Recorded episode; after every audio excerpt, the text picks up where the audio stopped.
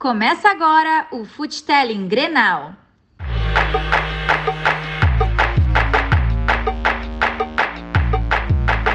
Olá, olá, muito bem-vindo e muito bem-vinda ao Futelling Histórias do Futebol.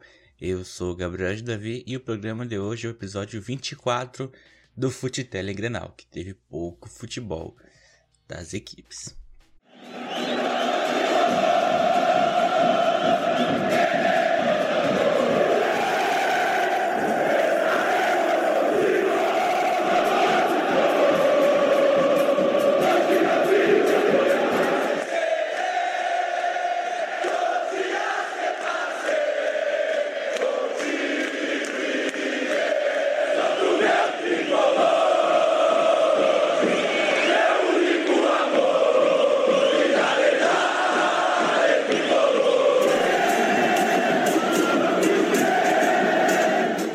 Futelling Grenal. Muito bem, vamos começar pelas notícias do Grêmio. O tricolor acertou nos últimos dias a prorrogação do contrato do técnico Renato Portaluppi até o fim de fevereiro de 2021, período no qual se encerra a atual temporada. Né? O, o, o vínculo do treinador com o clube tem, tinha né, validade até o dia 20 de janeiro. Então, a informação né, foi divulgada pelo OI, confirmada pelo Globo Esporte. O Renato acertou a prorrogação para encerrar as atuais competições em andamento. O Grêmio apenas admite que as tratativas estão em curso, mas não confirma o acordo. As partes, no entanto, ainda evitam discutir a renovação por mais uma temporada. A probabilidade é que essa negociação comece mais próxima do fim deste vínculo aí, como tem sido nos últimos anos, até porque a relação com o presidente Romildo Bolzan é muito próxima. Então, Renato garantido até o final dessa temporada, né? Vamos ver se, vai, se ele vai ficar para 2021 inteiro.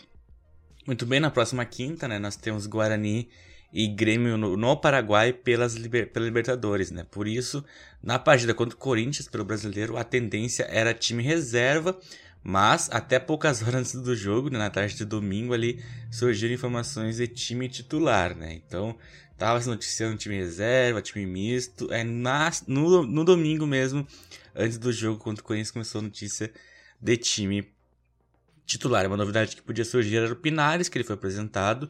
E podia aparecer no time titular, né? Se for o time reserva que vai jogar. Ou uh, entrar durante o jogo, né? Já já a gente descobre como o tricolor iniciou e como foi a partida contra o Corinthians. Agora as notícias do lado vermelho. Bom, vamos lá. Depois da eliminação na Copa do Brasil, cerca de 50 torcedores protestaram na manhã de sábado contra a direção e jogadores do Inter em frente ao Beira Rio e também diante do CT Parque Gigante. Os torcedores insatisfeitos com o momento da equipe na temporada se reuniram no Beira Rio, depois caminharam até o centro de treinamentos que ficava no outro lado da rua do estádio.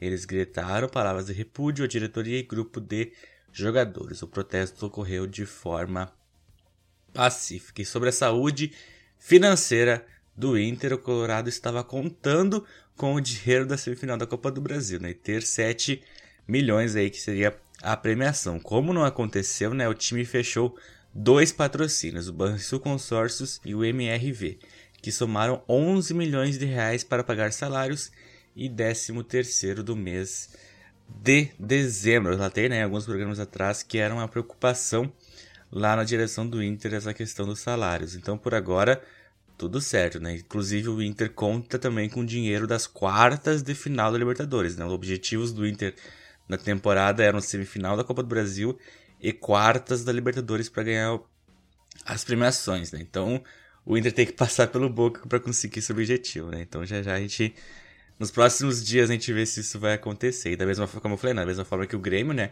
O Inter tem Libertadores na próxima semana, na quarta-feira, enfrenta o Boca Juniors no Beira Rio. Por isso, tendência de time reserva também. Agora as notícias sobre o elenco. O Abel Braga, ele testou positivo para Covid-19 e não ia estar na Casa Mata. Os Marlós e Leomir auxiliares vão dirigir o Inter no período de isolamento do treinador. Além do compromisso para o Brasileirão, a Abel também pode ficar afastado do primeiro jogo das oitavas de final da Libertadores. Na última rodada de testes feitas pelo Clube Gaúcho, o goleiro Kehler também testou positivo para a doença e foi afastado das atividades. O Abel e o Kehler estão assintomáticos e boas condições de saúde, informou o clube. Então, muito bem aí os dois jogadores uh, assintomáticos, né? O, o, o, Abel e o jogador Kehler, né? O, o, Inter né, registrou sete casos de Covid em uma semana. Na última sexta, né, na outra sexta, os volantes Patrick e Nonato e o preparador físico Cristiano Nunes testaram positivo para o corona. Na terça, o goleiro Daniel e o supervisor de futebol Adriano Loss também foram diagnosticados com o vírus. Os casos de Nonato, Patrick e Cristiano Nunes já não eram mais ativos. Eles foram submetidos a novos testes que deram negativo. Outros desfalques eram Moisés, que sofreu lesão muscular na coxa direita e desfalca o time para as próximas duas semanas, e o Heitor e o Rodrigo Lindoso, que estavam suspensos. Bora para a partida ver como o Inter foi montado. Inter e Fluminense. Os donos da casa tentavam levar o moral do grupo após a eliminação das quartas de final da Copa do Brasil nos pênaltis para o América Mineiro mas o objetivo do momento é a Libertadores. Na quarta-feira, o Inter enfrenta o Boca Juniors e por isso podia ir com time reserva contra o Fluminense. Já o tricolor buscava se recuperar na competição após as duas derrotas seguidas que interromperam uma série invicta de oito jogos. A partida marca o reencontro de Odair Helman com o Inter, clube que o revelou como jogador e treinador. No primeiro turno ele não pôde comandar a equipe por estar com Covid e tenta quebrar um jejum. A última vitória tricolor no estádio aconteceu em 9 de setembro de 2012. Foi definida por Fred, autor do único gol da partida. De lá para cá, o Fluminense visitou Beira-Rio uh, em mais seis oportunidades. Perdeu cinco e empatou uma. Além disso, em outubro de 2013, as equipes se enfrentaram no estádio Centenário em Caxias, mas a vitória também foi colorada, 1 a 0. E bora para as escalações.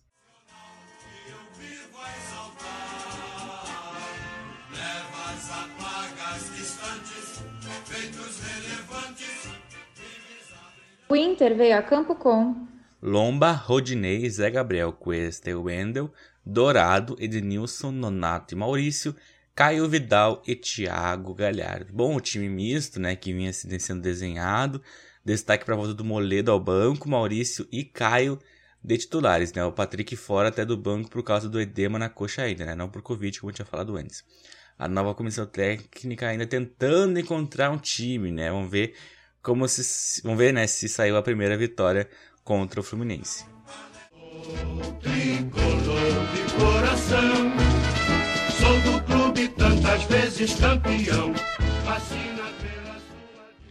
Escalação do Fluminense. Muriel, Calegari, Digão, Lucas Claro, Danilo Barcelos, Iago Felipe, Yuri, Nenê, Luca, Wellington Silva e Marcos Paulo. Antes né, do jogo, um destaque que para as torcidas organizadas Guarda Popular não levou faixas e trapos ao Beira Rio e a camisa 12 exibe faixas de cabeça para baixo. Então, o protesto aí das torcidas organizadas do Inter. Começo do jogo e o time colorado com um esquema bem nítido dessa vez, né? Um 4-2-3-1 com o Nonato centralizado e o Edenilson de volante mesmo. E as primeiras movimentações foram de perde e ganha de ambas as equipes. Partida bem igual, sem infiltrações. Com 10 minutos terminados, a equipe colorada já tentava, estava tentando dominar a posse e avançar com a bola trabalhada, mas o Fluminense estava fechado e cortava as ações. Com esse esquema, eu senti o Galhardo meio isolado, a linha de três estava distante. Do outro lado, o time tricolor também não estava conseguindo sobrepor as linhas da defesa. E na primeira boa chegada colorada, tabela de Galhardo e Maurício, bola na meia-lua e chute de Maurício. Não foi muito forte, Muriel defendeu, mas deu rebote. O recém-chegado do Cruzeiro correu e conseguiu chegar na bola antes dos defensores. Chute no ângulo, 1 a 0. Grande jogada, Edenilson no meio, achou Galhardo que fez o pivô lindo com Maurício. Logo depois do gol, o Dourado teve uma pancada com Danilo Barcelos no joelho direito. A lesão anterior foi no esquerdo, mesmo assim, preocupação com o jovem capitão colorado. Saiu para atendimento, mas voltou a campo. E assim se foi os 20 primeiros minutos de jogo. O Inter bem na partida, mesmo com menos posse, tentava ser mais agressivo. Resultado foi o gol. Na defesa, o Inter estava bem postado e conseguia cortar as ações tricolores. Por volta dos 25, o Fluminense mais com a bola e tentando atacar, mas a defesa do Inter estava bem compacta e não deixava passar nada. O time carioca ainda não tinha criado nenhuma chance de gol. Do outro lado, porém, o Inter só havia criado mesmo a oportunidade que terminou no 1 a 0. E a partida foi se desenrolando nessa tônica, terminados os 30, o Inter já deu olho no contra-ataque.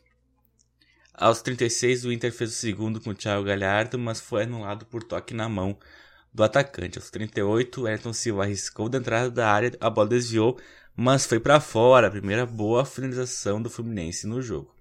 Depois desse susto, o Inter passou a reter mais a bola para afastar qualquer perigo de pressão carioca nos últimos minutos do primeiro tempo. Aos 49, o Cuesta errou na marcação e Luca infiltrou na área. Zé Gabriel conseguiu cortar, houve uma reclamação de pênalti, mas nada feito e fim de primeiro tempo. O primeiro tempo, em resumo, foi marcado por. Boa etapa do Inter, né? Conseguiu marcar com o Maurício aos 12. Depois disso, o Fluminense até teve mais posse, mas a defesa gaúcha estava bem postada e não permitiu infiltrações efetivas. Para o segundo tempo, apostar cada vez mais nos contra-ataques, já que o Fluminense teria que sair mais para tentar o empate. Segundo tempo começando com o Fluminense atacando e pressionando o Inter, mas era uma, uma pressão apenas até intermediária, não tinha verticalização.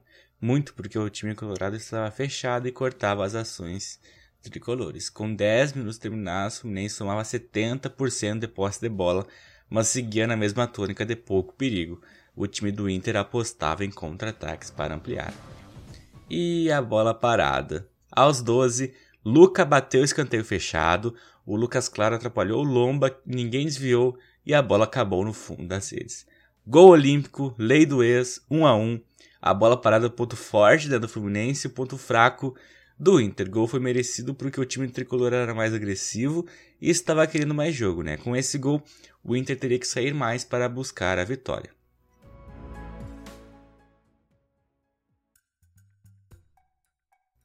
Aos 16 saiu Dourado e Nonato para entrar Johnny e Marcos Guilherme. Dourado se sentiu, saiu sentindo um pouco a, o joelho, inclusive ele fez gelo ali no, no banco de reserva. Vamos ver as próximas informações aí. Uh, não vi nada ainda sobre isso, mas ele ficou fazendo gelo, talvez tenha sido só uma pancada mesmo. Vamos torcer para ser só isso, né? E o Maurício foi centralizado ali com a saída do Nonato.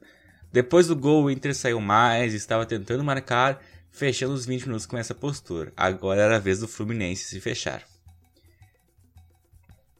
E aos 26, duas grandes chances do Inter. Pressão. Cruzamento de Caio que ninguém de vermelho conseguiu completar para o gol. Bola para escanteio. Na cobrança, cruzamento, Caio cabeceia bem, mas Maurício, do próprio Inter, cortou o lance mal posicionado. Grande oportunidade desperdiçada. Com 30 minutos no relógio, o Inter melhor no jogo, pressionando e criando oportunidades. Jogava no campo ofensivo e estava perto do gol da vitória. Será que eles saiu nos últimos 15 minutos? Vamos para eles. Aos 32, Edenilson bateu falta bem, mas foi para fora e passou perto. E se a pressão era do Inter, quem marcou foi o Fluminense. Aos 35, Marcos Paulo fez um lançamento lindo nas costas do Cuesta para Caio Paulista, que dominou com tranquilidade e só tocou na seda do Lomba. 2 a 1. O Inter era melhor, mas não dava para falar que o gol foi injusto. O Fluminense foi muito bem nessa jogada e a defesa do Inter muito mal postada, buraco nas costas do Cuesta aí na frente do Wender, né? Os dois bateram cabeça, o Cuesta viajando ali, tava em outra, pensando na, na vida, e o Caio Paulista ali uh, infiltrou e fez esse gol. Aos 36 saiu o Maurício para entrar o Alessandro, aos, aos 39 saiu o Caio para entrar o Yuri Alberto, o Inter tentando retomar a pressão aí no final do jogo. Mesmo assim, quem teve a melhor chance nos últimos minutos foi o Fluminense com Felipe Cardoso aos 50. Chutou cruzado para fora, o Inter não conseguiu nada nos últimos 10 minutos. Com essa chance, fim de jogo. Vamos ouvir um resumo do segundo tempo. Começo da etapa complementar foi do Fluminense com a bola e o Inter se defendendo, até que teve o gol olímpico de Luca. Depois disso, o Inter até tentou, mas logo sofreu virada em falha da defesa. Com a vantagem, o Fluminense administrou e levou os três pontos. O Inter perde a invencibilidade do Beira-Rio pelo brasileiro. O Inter 1, dois Fluminenses. O Fluminense do Dair venceu os dois jogos contra o Inter do Brasileirão. Duas vitórias por 2 a 1 e as duas de virada. Muito bem, esse foi o jogo do Inter com a derrota. Agora vamos para o Grêmio. Você está ouvindo o Futelling Grenal. Corinthians contra Grêmio. Com 25 pontos, o Timão estava apenas 2 pontos da zona de rebaixamento e perdeu em casa na última rodada para o Atlético Mineiro. Uma vitória nesse domingo seria importante não só para recuperar a confiança, mas também para anular a chance de voltar na rodada a parte de baixo da tabela. O Grêmio queria manter a, a boa fase de 11 jogos sem derrotas, né? O Grêmio tinha 33 pontos e estava ali brigando pela zona de cima da tabela. Com uma vitória, né, somada aos, aos tropeços, o Grêmio podia chegar à quinta colocação ali, mesma pontuação do Inter, 36, né? Então, se o Grêmio ganhasse, esse, esse seria o desenho, né? Uma curiosidade sobre esse confronto é que os últimos três jogos, Corinthians e Grêmio ficaram 0 a 0 né? Os últimos três antes desse. Será que esse teve gol? Bora para as escalações.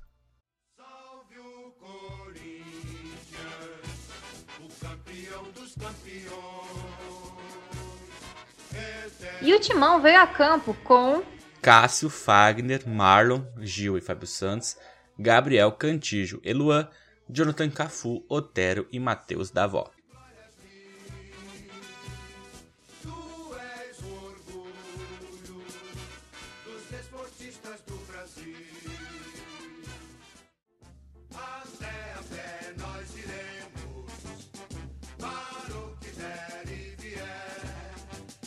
O Renato escalou o time assim. Vanderlei, Orejuela, Jeromel, Rodrigues e Bruno Cortes, Matheus Henrique, Darlan e Jean-Pierre, Luiz Fernando PP e Diego Souza. E força máxima, o tricolor, o Kahneman e o David Braz tiveram dores e ficaram de fora, né, para preservar, e com isso o Rodrigues titular. De resto, o time ideal, o time titular, né, que eu venho pensando que é um time bem, bem bom aí com Darlan, Matheus Henrique, então muito bom o time do Grêmio aí para esse jogo. Vamos para os torcedores. Sobre a escalação, então, curti da maioria assim, dos pontos. Claro, o Cortez não tem feito bons jogos e quando o Diego Barbosa entra, o time joga muito bem por ali. Uh, Cortez cai bastante, mas vamos ver o que, que se o Cortez consegue dar uma resposta um pouco melhor. Não esperando um grande jogo tecnicamente, mas pelo menos defensivamente, se ele melhora. Gostei demais de ver o meio campo titular, uh, na minha opinião, Darlan, Matheus Henrique e GPR. PP é diferencial do time quando joga. O Fernando tem entrado bem. Uh, a zaga, apesar do Kahneman sendo, sendo poupado por desgaste, uh, é uma zaga interessante. E acho que e isso é um ponto porque mais mais importante que a escalação é a forma como o Grêmio montou o time. Botou tudo que tinha de melhor à disposição a gente pode discutir o jogo Barbosa e Cortez, na minha opinião seria o jogo Barbosa, mas enfim. E poupou, por exemplo, o Kahneman, que, que tinha um risco de lesão de acordo com os exames. Isso eu acho que é o caminho mais adequado. Não poupar todo mundo eh, direto e de acordo com a necessidade. E agora a expectativa está alta para o jogo. A rodada foi muito boa. A chance de se aproximar dos líderes é grande. Expectativa é que confirme isso. Uh, a respeito da escalação, Uh, não, acho que não tem muito o que a gente falar, né? Uh, o Cortez vai jogar como já era esperado pelo revezamento que o Renato faz nas laterais. A gente não gosta dele, mas fazer o quê? O Guilherme Guedes aí tá voltando aos poucos. Um, e o time tá tendo sequência, né? O time que vem ganhando com o Darlan no meio campo, Matheus Henrique, Jean-Pierre, Diego Souza ali. E é isso aí. O time tá engrenando agora, tá pegando entrosamento cada vez mais e tá repetindo o time, o que é bom, o Grêmio tá em ascensão. E a expectativa pro jogo é vencer esse Corinthians, né, que não vem bem. O Grêmio é superior, tem condições para isso. Primeiras limitações do Corinthians com uma postura mais ofensiva, o tricolor tentando contra-ataques. Começo agitado e bom futebol. Aos 5, Luan dominou na meia-lua e ao invés de tentar um chute de perigo, tentou o passe para Gabriel e a zaga gremista cortou na hora H. Porém, depois desse bom começo paulista, o Grêmio passou a dominar e rodar a bola na sua característica. Aos oito, o cruzamento de PP na área, Luiz Fernando chegou de carrinho, mas pegou fraco e Cássio defendeu em cima da linha. Primeira ótima oportunidade e foi do Grêmio. Completando os 10 primeiros minutos do Grêmio crescendo e já dominando as ações da partida, avançava com muita qualidade e estava criando. Já o Corinthians, que tinha começado bem, estava encurralado na defesa. Aos 12, cruzamento de escanteio na área e Diego Souza testou forte, mas foi para fora. Por volta dos 16 minutos, a partida voltou a ficar equilibrada. A Corinthians adiantou suas linhas e já não deixava espaços para o time gaúcho. Com isso, também ficava mais com a bola. E fechando os 20 minutos com essa tônica ainda, Corinthians crescendo e equilibrando os assuntos. Aos 22, JPR riscou chute em falta de longe, passou perto, mas foi uma ótima cobrança. O jogo estava faltoso e faltas duras, cinco faltas ao todo no jogo inteiro aos 23 e um cartão para cada lado, Cantígio e Darlan. Inclusive o volante gremista fez falta dura já com cartão. Segundo o analista de arbitragem Flávio Spínola, ele deveria ter tomado o segundo amarelo e ser expulso. E aos 28, Marlon fez falta dura e Matheus Henrique, inclusive, atingiu tão forte que abriu um sangramento ali um pouco acima do tornozelo do volante gremista. Em um primeiro momento, o árbitro havia dado amarelo e depois, quando viu o nível da lesão, aplicou vermelho. Né? Teve VAR e o árbitro manteve o cartão de cor vermelha. Corinthians com um a menos, partida muito travada com faltas. Aos 34, depois de toda a confusão da expulsão, o GPR bateu falta, houve desvio na barreira, revisão do VAR para ver mão, mas nada feito. A partida que estava com o Corinthians com um pouco melhor, aconteceu a expulsão. Vamos analisar como o Corinthians se portou com isso, e foi como esperado, né? O Corinthians recuou as linhas e o Grêmio estava se lançando. Ainda não havia criado oportunidades, mas estava crescendo. Aos 44, a tabela Orejuela, Diego Souza e Luiz Fernando terminou com o cruzamento do Luiz, que ninguém de azul conseguiu concluir. Corinthians estava cortando bem as ações gremistas, com um jogador a menos estava segurando as pontas e conseguiu até o final do primeiro tempo. Os últimos 45 minutos foram de Partida muito truncada e faltosa, com isso ações ficaram picotadas por reclamações, VAR e lesões. Inclusive, teve expulsão do Marlon aos 28. Apesar disso, os dois times trocavam momentos de domínio. O Corinthians começou melhor, depois o tricolor tomou as rédeas. Por volta dos 20, o time paulista cresceu e aí teve a expulsão às 28 e os últimos minutos foram de Grêmio. 0 a 0. Para o segundo tempo, penso que as peças devem se manter, mas o Renato cobrar mais agressividade. Corinthians com um a menos tem que ser empurrado na defesa. Durante a etapa, talvez as entradas do Churin e o Pinares podiam ser interessantes, ainda mais que o Darlan tem amarelo ali, né? Etapa complementar. E o Renato já mexeu no intervalo. Saiu o amarelado Darlan e o, Corte e o Cortez para entrar o Pinares e o Diogo Barbosa. Com isso, o Jean recuou e o Pinares fez a meia. Segundo tempo começou com o domínio gremista, ocupava o campo de ataque, rodando e avançando, fechando os 10 minutos do time paulista saindo um pouco mais, mas não estava coado tentando marcar mesmo com um a menos. Cabia ao Grêmio se impor e frear isso. Aos 14, grande chance paulista. Escapada pela esquerda do Corinthians, Cafu passou para Luan, que infiltrou na área aos trancos e barrancos, mas conseguiu chutar. Vanderlei saiu bem e afastou. Houve rebote, mas Orenjuela cortou o perigo. Chance sintomática sobre esse segundo tempo. Grêmio com poucas válvulas de escape para criar. PP e Luiz Fernando apagados, bem marcados.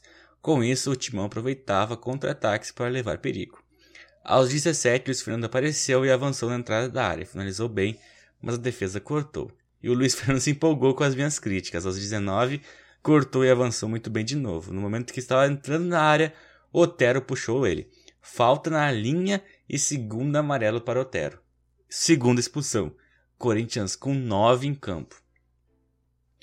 20 minutos terminados com essa expulsão e a tendência de, lógico, o Grêmio avançar e pressionar para levar a vitória com dois a mais em campo. Restava ao Corinthians se fechar e especular contra-ataques ou bolas paradas. Aos 28 saiu Orejuela para entrar Churin, Grêmio para cima. Completou os 30 minutos com o PP dominando dentro da área e girando para bater. Foi por cima. O Grêmio dominando a partida, mas faltava intensidade e criatividade para ter mais perigo. Luiz conseguiu duas boas jogadas individuais e cavou a expulsão do Otero, mas ainda era pouco. E mesmo com dois a menos, quem criou a melhor chance da partida foi o Corinthians. Aos 34 contra-ataque, Fábio Santos passou para Fagner na marca do pênalti, ele chutou no cantinho. Vanderlei buscou com defesa fantástica. Aos 36 saiu Matheus Henrique e Jean-Pierre para entrar Victor Ferraz e Isaac. Com isso, o Grêmio ficou sem nenhum volante, o Isaac, o Pinares, o Pepe e o Luiz na criação e a dupla de Diegos na frente. Partida se encaminhando para, os últimos para os minutos finais com o time da casa bastante intenso e fechado, o tricolor todo para frente, mas ainda sem aquela boa jogada, aquela tabela para furar o bloqueio. Aos 50, Rodrigues tentou chute de longe para fora. Com essa chance, fim de jogo. Vamos ouvir um resumo do segundo tempo. Corinthians com a menos e o Grêmio pressionando sem efetividade. Corinthians com dois a menos e o Grêmio dominando sem criatividade. Quem criou a melhor chance do jogo foi o Corinthians, com Fagner aos 34, que Vanderlei salvou de forma fantástica. Time da casa se segurou e levou esse um ponto. Corinthians 0, 0 Grêmio. Quarto 0 a 0 seguido entre os dois times. A opinião da torcida foi Bom, eu não gostei muito do resultado e nem do jogo, assim, para falar bem a verdade. Tipo, da atuação do Grêmio, né? porque jogou com um jogador a mais praticamente por quase todo o jogo e por dois jogadores a mais depois com no segundo tempo, né? E não soube aproveitar essa vantagem, né? Até a gente viu ali algumas substituições que não surtiram muito efeito. Acho que pelo menos eu não sei se o GPR que ficou muito atrás ou se ele realmente não conseguiu se adaptar na posição ali, né, de volante. Não deu muito certo. Não é nenhuma crítica ao Pinares, né? Porque eu não acho que ele tenha entrado mal no jogo mas mais porque o Jean-Pierre ficou muito apagado naquela posição, né? Antes no primeiro tempo ele estava super participando e depois a gente mal viu ele, assim, né? Inclusive ele perdia em lances de marcação também, né? Porque eu acho que ele não está acostumado a fazer isso, então ficou meio ruim mesmo. E aí o Renato meio que fez algumas trocas um pouco assim, que eram trocas que eram jogadores que deveriam entrar, como foi o caso do Churin, mas ele trocou em momentos errados. Tipo, ele tirou o Orejuela para colocar o Churin e aí depois ele tirou o Matheus Henrique para colocar o Victor Ferraz, né? Que seriam as posições ali que ele queria mudar. E as laterais justamente foram o que não funcionou, né? O Cortez jogou muito mal, saiu até, né? Entrou o Diogo Barbosa, isso foi bom. E meio que vai cada vez mais consolidando aquilo que a gente já vê, né? De que o Cortez é um lateral esquerdo muito abaixo dos outros que o Grêmio tem, né? Diogo Barbosa e Guilherme Guedes, uh, atualmente. E na lateral direita ali demorou muito para trocar, o Victor Ferraz praticamente não jogou e o Orejuela não jogou nada. Eu, na minha opinião, assim, não vi muito futebol do Orejuela hoje, achei que ele foi bem mal. Adiantava muitas bolas, assim, perdia nas divididas e, enfim, não acerta os cruzamentos, né? Isso não é muito uh, novidade, assim. Então, acho que o Grêmio foi um pouco mal nessa parte. O esquema com Diego Souza e Diego Churin não deu muito certo, né? Ali a gente viu que ficou uma participação meio estranha de cada um ali, não deu para entender muito bem qual era a proposta. Eu, sinceramente, não, não curti, assim, né? Como o jogo foi se desenhando. E a maneira que o Grêmio não sabe, né? Jogar com dois jogadores a mais. Mesmo que tu não consiga fazer um esquema muito sólido, né? Tu tendo os jogadores a mais, tu consegue ir pra cima e ganhar o jogo, né? Só que o Grêmio não conseguiu fazer isso, né? Embora tivesse mais bola, tivesse mais time, ainda viu perigos ali e só não perdeu a partida por causa do Vanderlei. Então, são detalhes assim que o Renato vai ter que cobrar no treinamento, né? Acho penso eu que ele tenha ficado bastante irritado com o resultado, né? Porque realmente era uma partida que o Grêmio deveria ter ganhado, não só pelo tropeço dos adversários na tabela, mas pelo desempenho do Corinthians no jogo em ter perdido dois jogadores expulsos e pela equipe do Grêmio ter jogado na medida do possível bem no primeiro tempo, né? Acho que não desenvolveu bem o futebol no segundo tempo e acabou pecando com isso, né? Muito bem, você ouviu o uh, Matheus Pedro falando sobre esse jogo, né? Inclusive ele antes da, antes da partida você ouviu o Guilherme Dutra e o Guilherme Menezes falando né, a expectativa deles para o jogo. Muito bem, fazendo aqui o encerramento, primeiro falando do Inter, ah, primeiro falando da, da tabela. E a tabela ficou assim, Atlético Mineiro 39, Flamengo 39, São Paulo 37, Inter 36, o Inter agora é o quarto colocado com 36 Fluminense em quinto 35, Palmeiras em sexto 34, Santos 34, Grêmio 34. Uh, sempre relembrando que o Grêmio tem um jogo a menos que a maioria ali, uh, porque o jogo contra o Goiás, que vai ser jogado na próxima uh, na próxima segunda-feira vai ter Grêmio e Goiás, né? Então, e com isso, o jogo do, do final de semana que vem, Grêmio e Flamengo foi adiado. Então, o Grêmio vai trocar um jogo atrasado por outro. Mas enfim, uh, o Grêmio, o Inter agora é o quarto colocado. O Leomir, que treinou a equipe no, nesse jogo, falou que a comissão ainda não, não diagnosticou os erros. Se tivesse uh, diagnosticado, teria resolvido, diz ele. Então, é, que, o, o Inter tá numa situação muito, muito complicada. Até tendo uma cara, uma cara dessa nova comissão em 4-2-3-1 ali, jogador mais uh, centralizado, com dois pontas, o Edenilson de, meio, de volante, quer dizer, o Galhardo de atacante. Mas ainda é muito pouco, ainda falta muita intensidade. Fez ali o gol, se fechou. Eu até falei, né? Ah, agora no resumo do primeiro tempo eu falei que a tendência, né? Que eu esperava é que o Inter jogasse pelos contra-ataques, mas não tanto. O Inter desistiu de jogar e deitou na vantagem ali desde o início do segundo tempo, né? Isso tem um preço. Isso tinha que.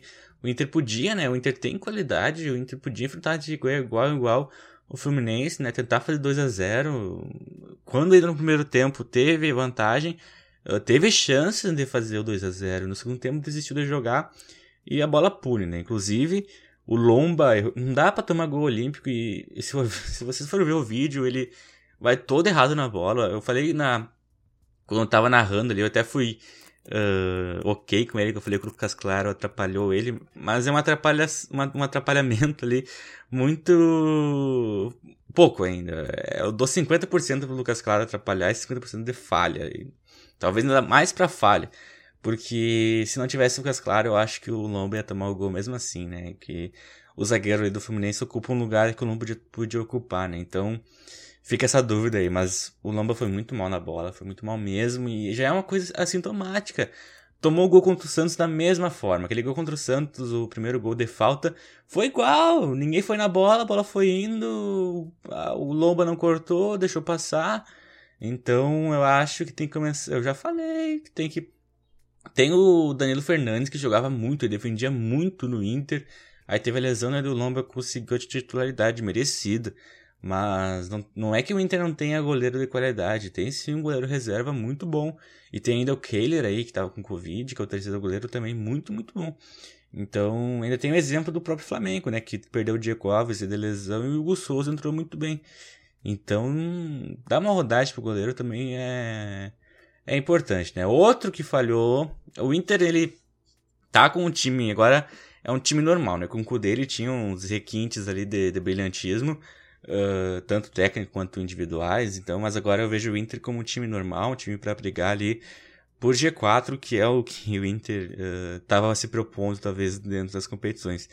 O Inter como um time normal, uh, as falhas individuais pesam muito. E agora o Lomba falhando no gol e o Coelho tá ali na, no segundo gol completamente perdido. Inclusive, ele quase uh, pagou um gol aí no final do primeiro tempo. Muito mal na bola, muito, muito fraco, né? Não, não, não, uh, não vai na bola com firmeza. E aí no lance do gol, tava nas costas dele. Como é, como é que sofre um gol com o zagueiro nas costas do zagueiro? O segundo gol foi inadmissível. O Wendel também tem uma parcela de culpa, né? Mas o Wendel ali não era a posição dele. Ali é o zagueiro que tem que tem que cuidar quem tá infiltrando e tirar a bola.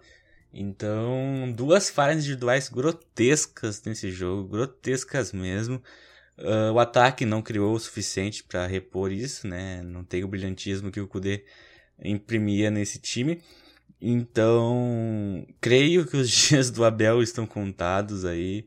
Uh, essa comissão técnica. Como é que tu fala que não tá conseguindo diagnosticar, né? Então, complicado. Então, resumo do Inter aí, quarto colocado, 36 pontos, só caindo na tabela, né? Pra ter uma noção, o Grêmio tá dois pontos do Inter, né? Antes que, que o Grêmio tava, do, falava que o Grêmio tava 11 pontos do Inter, 11 pontos do líder Inter, agora o Grêmio tá dois pontos do Inter. Fechando a parte aqui do Inter, o, tem o Colorado enfrenta o Boca Juniors no Beira Rio, quarta-feira, 9 e meia, né? Então, vamos segurar aí que tem jogo contra o Boca Juniors. Agora falando sobre o Grêmio. O Grêmio que agora está em oitavo lugar com 34 pontos.